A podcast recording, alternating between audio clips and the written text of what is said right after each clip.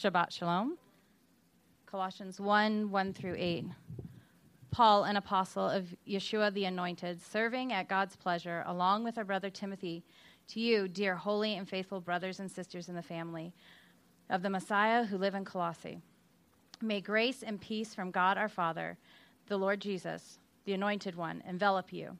As always, we've been praying for you, thanking God, the Father of our Lord, ever since we heard of your faith in Yeshua, the Anointed, and your love for his holy ones, a faith and love that emerge from hope that you have heard about in the word of truth, the gospel, the very hope that waits for you in heaven. This same gospel that was brought to you is growing and bearing fruit all over the world, just as it has been um, just as it has been growing among you since the day you heard and took in the truth of God's grace from our beloved fellow servant Epaphras. He is a faithful minister of the Anointed on our behalf. He was the one who told us of how you demonstrate your love in the power of the Holy Spirit. Thank you, Heather. Ever so often I get folks saying something like, you guys never speak from the New Testament. Um, and the implication is either that we don't read and study it, or we don't believe it, et cetera, et cetera. And so we're beginning a series not to answer um, any concerns. I was going to say criticism, but we'll call it concerns. Um, the truth is, I think, I hope you know, that a lot of prayer goes into uh, the selection of the passages. Uh, because this is not our word, it's the word of God.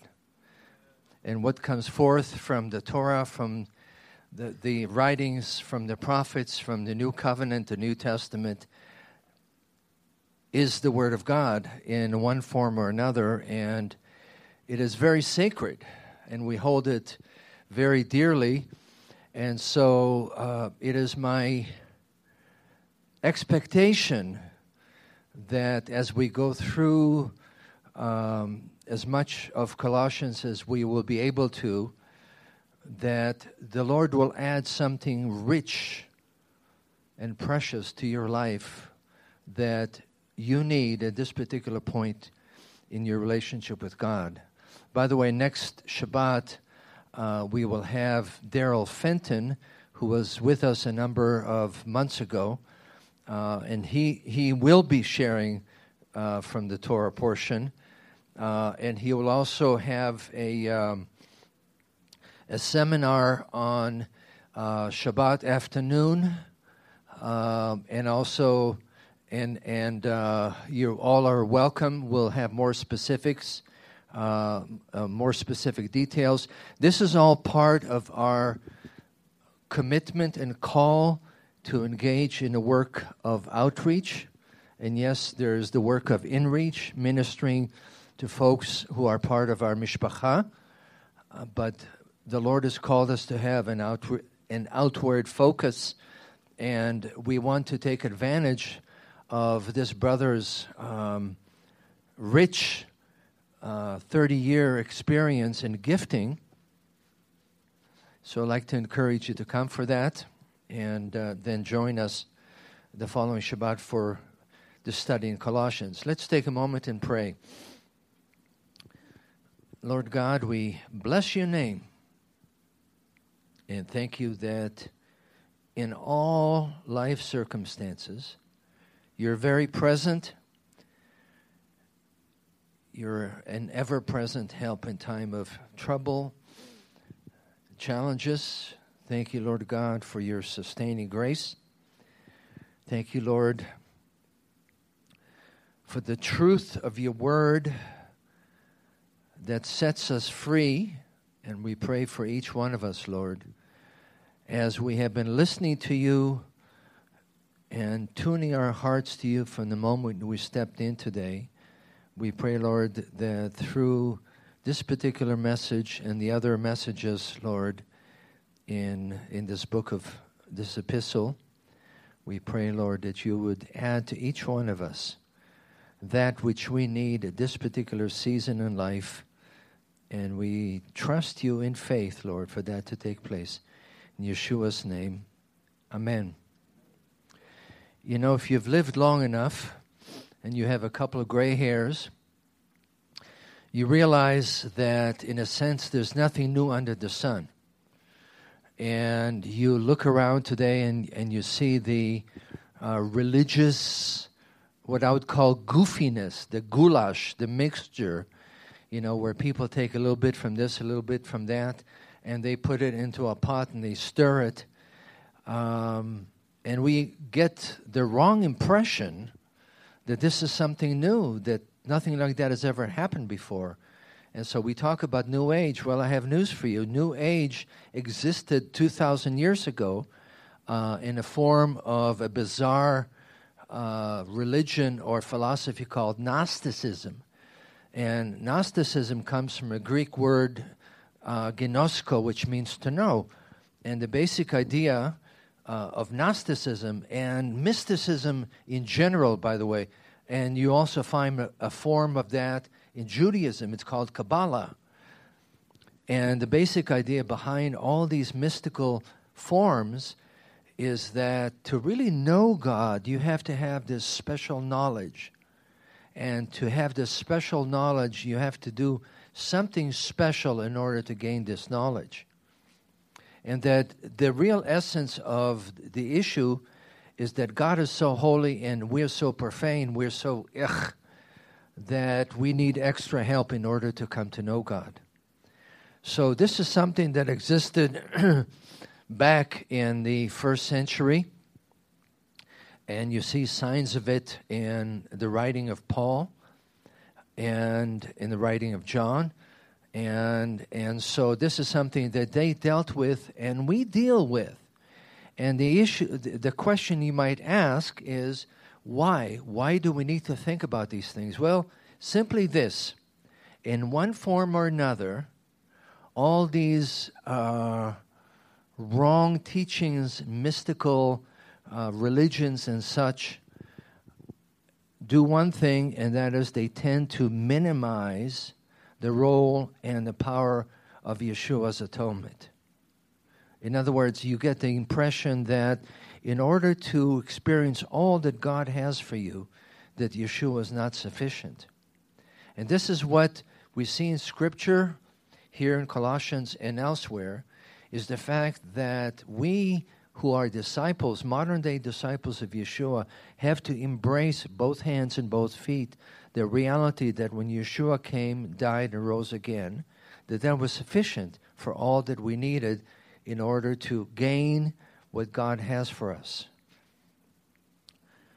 And so um, whether or not you've had dealings with mysticism, I like to tell you that in one form or another, all of us have experienced some bits and pieces of it where people come down the pike and they say, you know, I have heard this awesome teaching that tells you that if you follow these five steps, you'll have this awesome relationship with God.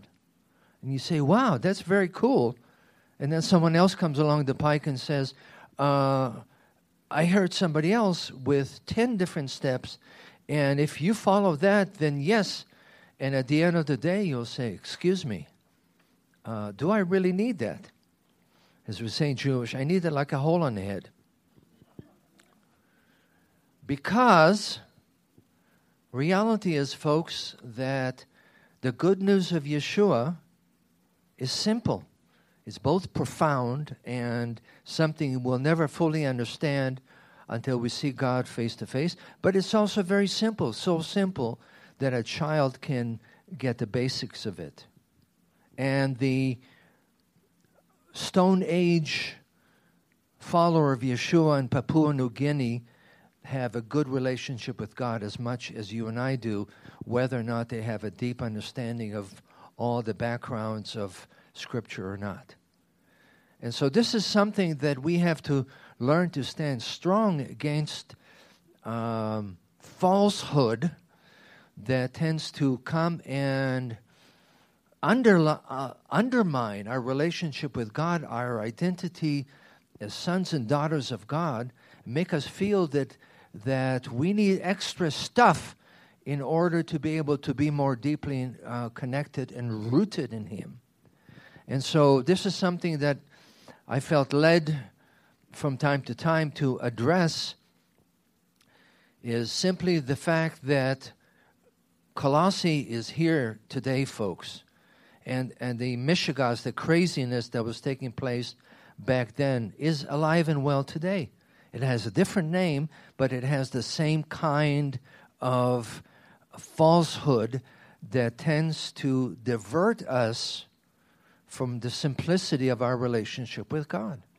And at the end of the, at the end of the day, what I hope, not necessarily today physically, but at the end of the day, next day or two or three or a month from now, that all of us will come into a stronger, more dynamic relationship with God and be grounded and, and have a, a deep root system in our relationship with God. Hence the title of the message, How Deep is Your Root System? So a bit about Colossae.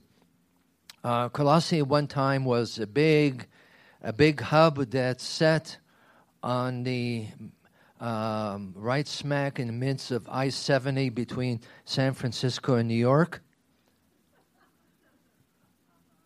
You understand what I mean? It was in a major hub, um, trade route, and um, the people who lived in Colossae were not Greeks. Uh, there was a Jewish community there of about fifty thousand. Uh, the people there were were called Phrygians. Don't try, try to pronounce it quickly. Um, and their emphasis was on the good life, you know, L G. You know, you see that sometimes, uh, people's bumper stickers. In fact, there was a rabbi in the Talmud who was quoted as saying that the wines and baths of Phrygia have separated the, the, these tribes from Israel. In other words, that the so-called good life in Phrygia uh, tended to draw Jewish people away from the practice and the worship of the God of Israel into the so-called good life. And that part of the picture is every so often you have these goofy teachers who would come along and who would propound all kinds of falsehoods that in Colossae seems to be a goulash, a mixture. Um, some of Jewish uh, asceticism. In other words, you've got to do this, that, and, and the other. You can't, you know, you have to put yourself in a uh, straitjacket. You can't practice things that are a little different. And um, then there was also worship of angels. Um, and also, the worst part of it is that they minimized Yeshua uh, because of this emphasis on secret knowledge. And so what, what you see here, Paul never comes out and says, let me tell you how stupid Gnosticism is, but he makes some statements that tells you very clearly that what he wants to do is not so much put Gnosticism down, but he wants to elevate Yeshua. And that's really a sanity saver for us. Folks, you know, there's so much goofiness out there, and you can do nothing all day long but get a P H D in the goofiness out there, or you can do what the treasury agents are taught to do in order to deal with counterfeits. They're not given a zillion different counterfeit bills. They're given the one true bill of the United States of America and, and taught to study it in great depth so that when anything uh, goofy, counterfeit comes along the pike, they know how to identify it. And that's really the challenge for us, as it was for these guys, is to not so much emphasize the bizarreness that's out there, because there is a lot of bizarreness, but rather focus on the reality and the simplicity simplicity of what the Word of God tells us. And so, uh, Paul, by the way, was not the one who started this particular congregation. Uh, it was begun by a fellow named Epaphras, who uh, was influenced by the awesome revival that took place in Ephesus. By the way, you may not be think, you may not be aware uh, or think of what took place in Ephesus as a revival, but when you reread these chapters in Acts, particularly eighteen and nineteen, you see that the power of God was just whoosh, poured out massively in an area that was uh, both engaged in gross idol worship and in a cult. You know, people were making a good living from, from being occult practitioners, sorcerers.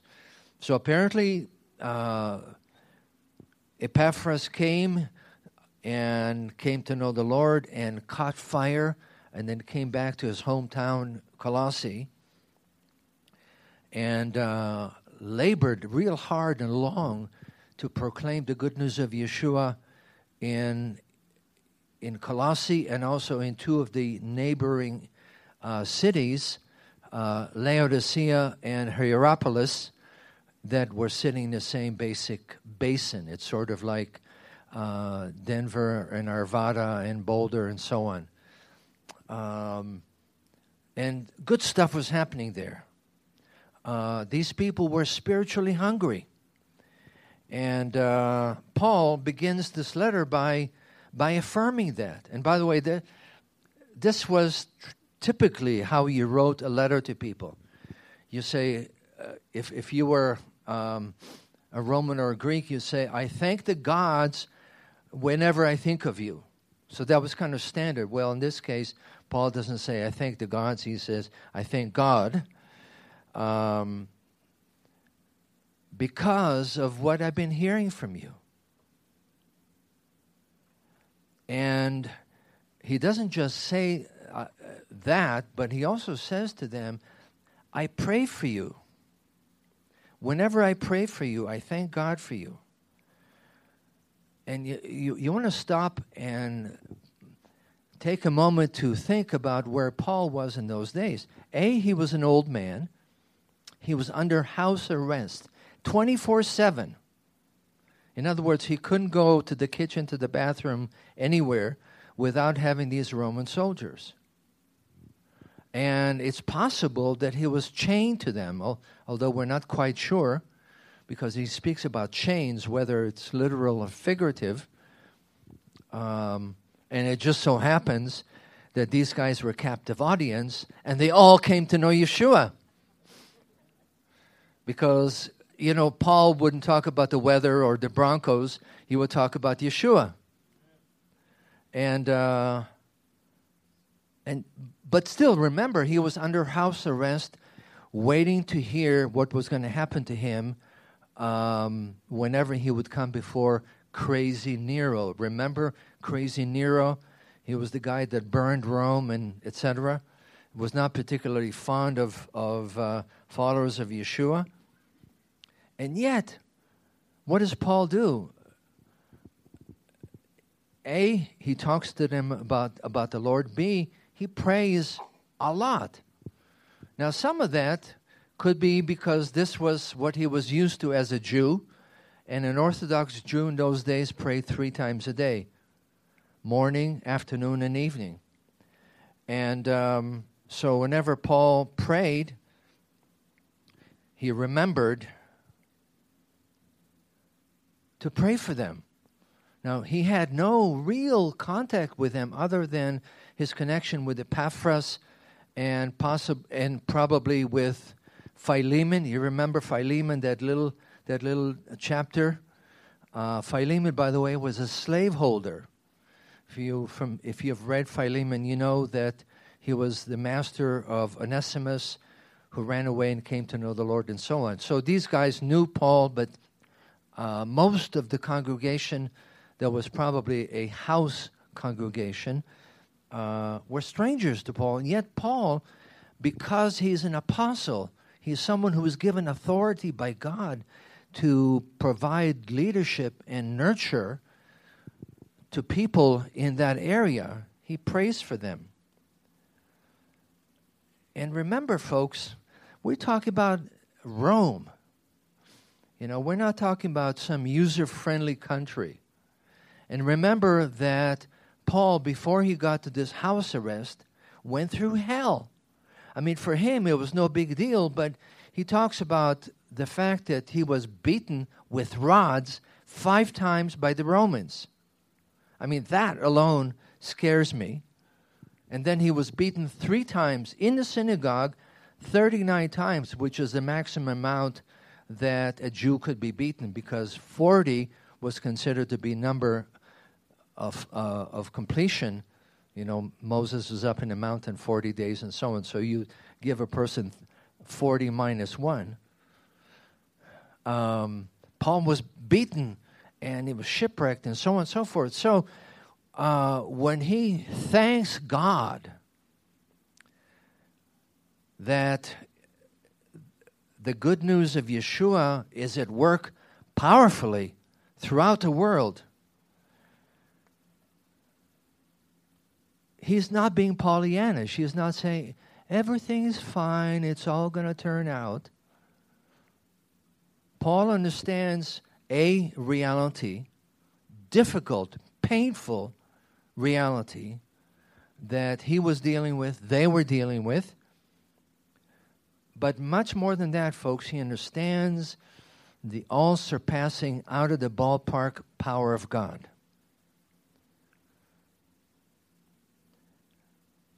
And so he says God has been at work throughout the world. Why is that important for us to consider?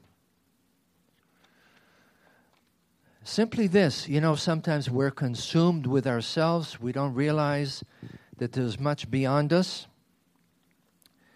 And the miracle for us to know is that God is at work in other places doing things that are incredible.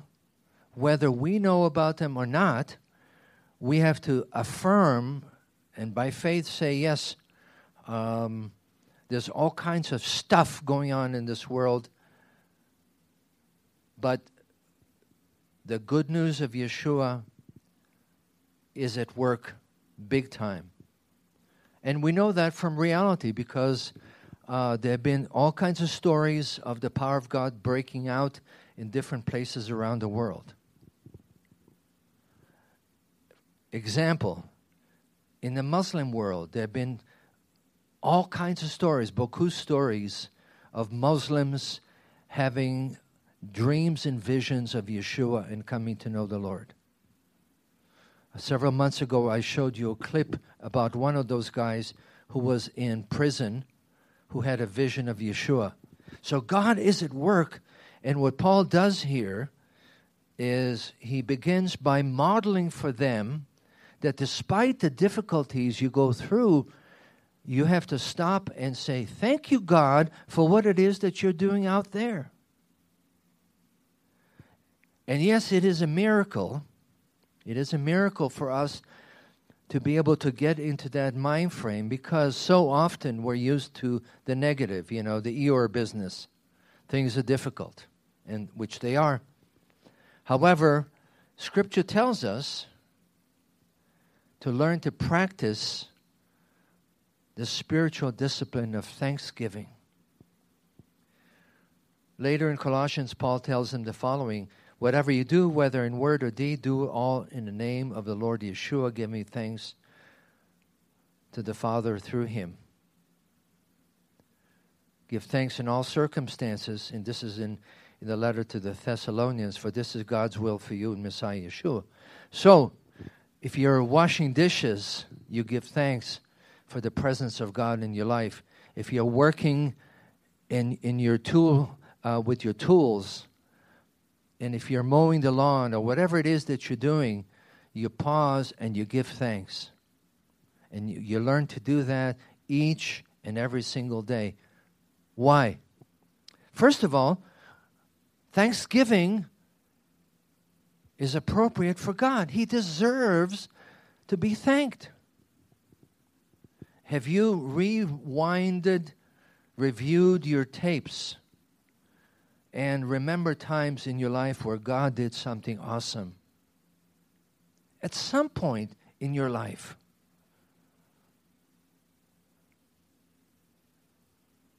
and I dare say that it's been more than once in your life. And so Scripture gives us this command. It's not a, a suggestion. If you feel like it, if you had a good night's rest, the sun is shining, et cetera, et cetera. No. It, it is a command. It, it is a spiritual discipline that you say, okay, Lord, I want to learn to give thanks. If nothing else, folks, you have a new day of life for which you give thanks, right? Well, I'm glad somebody is amening me. And every time you stop and give thanks, what you're doing is, well, you're giving God what belongs to Him, but also you're feeding your own love relationship with God. You're, you're putting miracle grow on it. And you remember, for example, the truth of the Word of God here in Romans, Romans eight thirty-two. He who did not spare His own Son, but gave Him up for us all, how much more with Him, along with Him, will He graciously give us all things. And that comes back to a basic grasp of how you view God. How do you view the Father? Do you view Him as miserly, curmudgeonly? Then when He sees you having a good time, He says, cut it out. I need to make you suffer. Or do you say, Lord, in and through and despite all circumstances, I know you love me, I know you're present with me, I know you have good plans, I know you are at work, and I want to engage in what it is that you're doing. Thanksgiving is a learned behavior, folks. It doesn't come naturally to all of us. I would say probably to none of us. You know, and if you're Jewish, it's a particularly tough uh, uh, tough learning curve. You know, we've had two thousand years to kvetch and complain and so on. Paul is, so Paul is, is giving thanks for what God is doing. And the good news was spreading, but it didn't take over the whole world. How do we know that? Well, we know that believers were persecuted during those days. And yes, the good news of Yeshua came from Jerusalem and spread out all over. However, here are a couple of facts. Josephus, a Jewish historian, never mentions anything about believers, Christians, so-called. The same thing with Tacitus, a Roman historian. So the Romans were not especially thrilled with believers. Why? Because they were considered to be atheists. They only believe in one God. So difficulties are there, folks. And the culture around us teaches us to be ungrateful. And we have a hard time seeing the power of God at work. And instead of engaging in thanksgiving, we engage in all kinds of other stuff because other people are doing it. You know how it is. Um, our esteemed president sends out a, a tweet, and the liberals uh, send out counter tweets, and the conservatives send out counter tweets to those counter tweets. And everybody is nervous, and so we tend to jump in and, and give our opinions. Well, I have news for you. Our mission in life is not to affirm the president or speak against him. Our mission in life, folks, is to affirm the King. The King, folks. And we have to remember that this mouth doesn't belong to us. It belongs to God. Yeah? I know that's a radical concept, but God gave us a mouth not for us to shoot it off in all kinds of directions, but for us to invest what comes out of our mouth in the building of His kingdom. Paul says, do not offer parts of your body to, uh, to sin as instruments of wickedness, but rather offer yourselves to God as those who have been brought from death to life, and offer the parts of your body to Him as instruments of righteousness. Romans six thirteen. Finally, brothers, whatever is true, whatever is noble, whatever is right, whatever is pure, whatever is lovely, whatever is admirable, if there's anything ex- excellent or praiseworthy, think about these things. So, do you join the multitudes who look for junk and park on it and say, wow, look at all this rubbish taking place here? Or do you pray for opportunities for your mouth to be an instrument of God?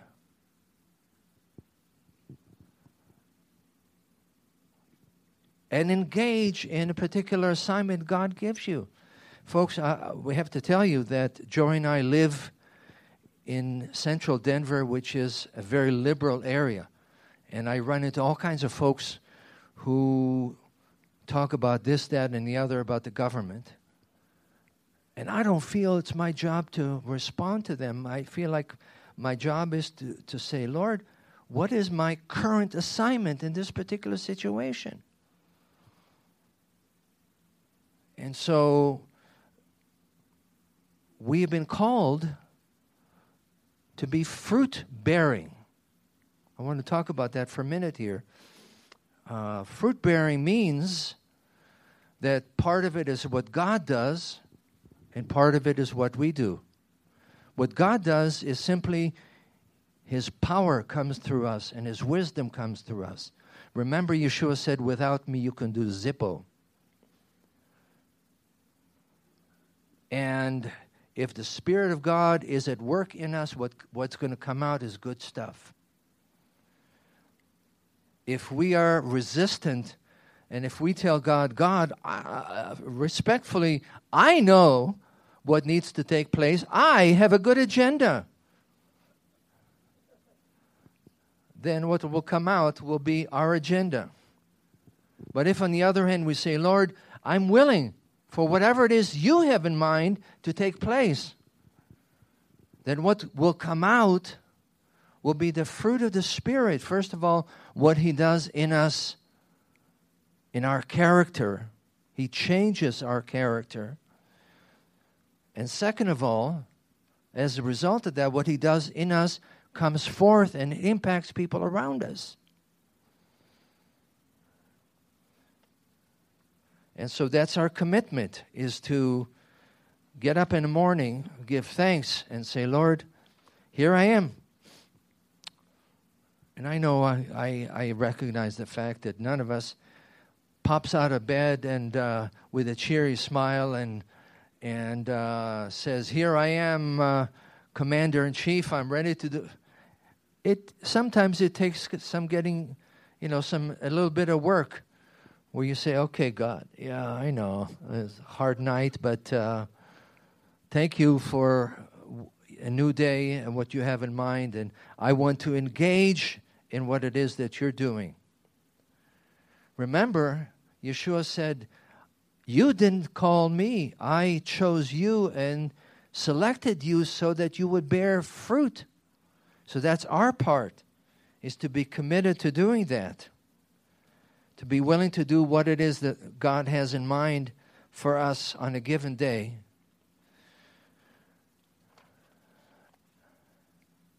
And come with humility.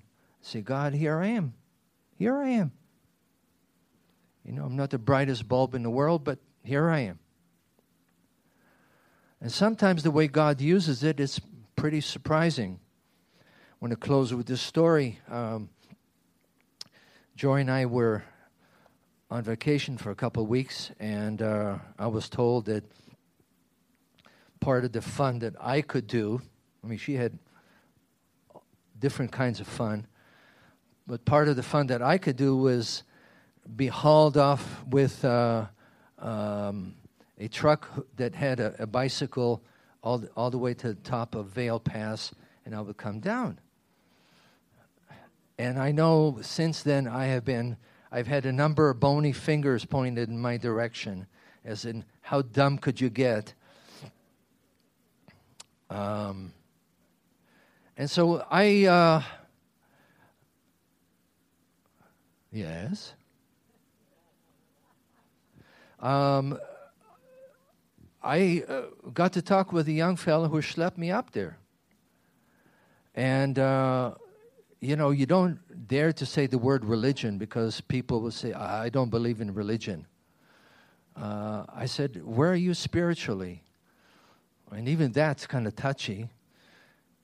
And he finally said, uh, I, and I translated that into his speak. I said, what do you think about God? And he said, uh, much to my surprise, I believe in God. Uh, I wouldn't be here if it was if it weren't for God. Uh, I could have been dead a whole bunch of times, and there were all kinds of circumstances that meant uh, that I could have died, and somehow I'm here. So, yeah, God must be in the picture somewhere. And I simply said to him, if that's the case, do you think that God has a purpose for you? That was a thought-provoking question. And he said, I don't know. And I simply said to him, look, if it was God who has kept you from dying all these different times, maybe he has a purpose, and maybe you simply need to say, God, would you please speak to me and show me what is your purpose? Now, it was not, you know, the entire Bible from Genesis to Revelation. Um, and I don't consider myself to be an evangelist, someone who's gifted with that. I just wanted to come and say, Lord, here I am. And somehow God opened the door. Now, it so happened I also had a pretty nasty fall afterwards, but hey. Um, folks, uh, Almighty God, like in the case of Yeshua, he looked out over the multitude and he was moved with compassion because he saw people who were confused and who were like sheep without a shepherd. And I, I believe that sometimes we as believers are either preoccupied with ourselves and our stuff, or we withdraw into believing ghettos. And we are indifferent to the fact that folks out there need to encounter the presence of God through our life. And yes, all of us have areas of brokenness. All of us have areas of yuck. If we waited for the brokenness to go away, if we waited for the yuck to go away, we would never do anything.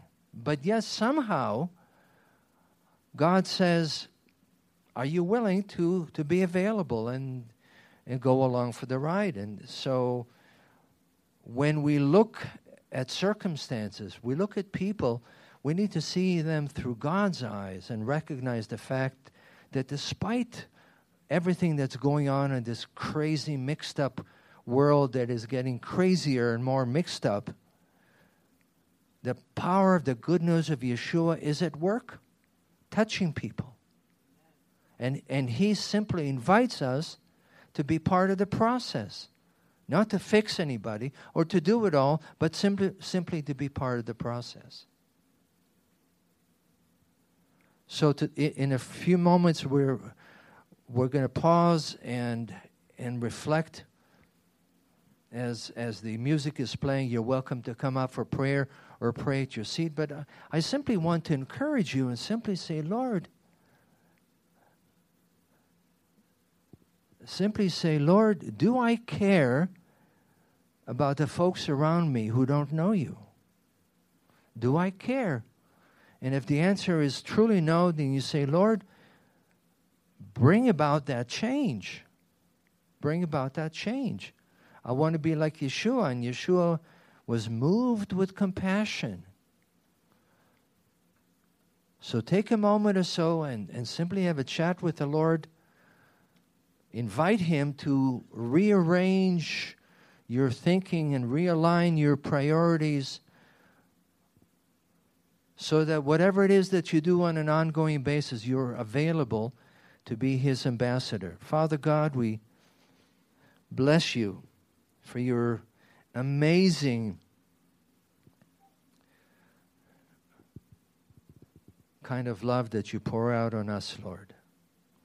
Love that covers a multitude of sins. We thank You, Abba Father, for the privilege to be Your sons and daughters. Thank You, Lord God, that You invite us to be Your servants and co-participants and partners with You in the, this urgent work of impacting people around us, Lord. And we, we simply pray that You teach us how to be available, Lord. Show us, Lord, what that means. Add faithfulness to our character. Teach us, Lord God, how to each and every single day be available to what it is that You want to do. We simply pray, Lord, that You would receive much honor and glory in Yeshua's name. Amen.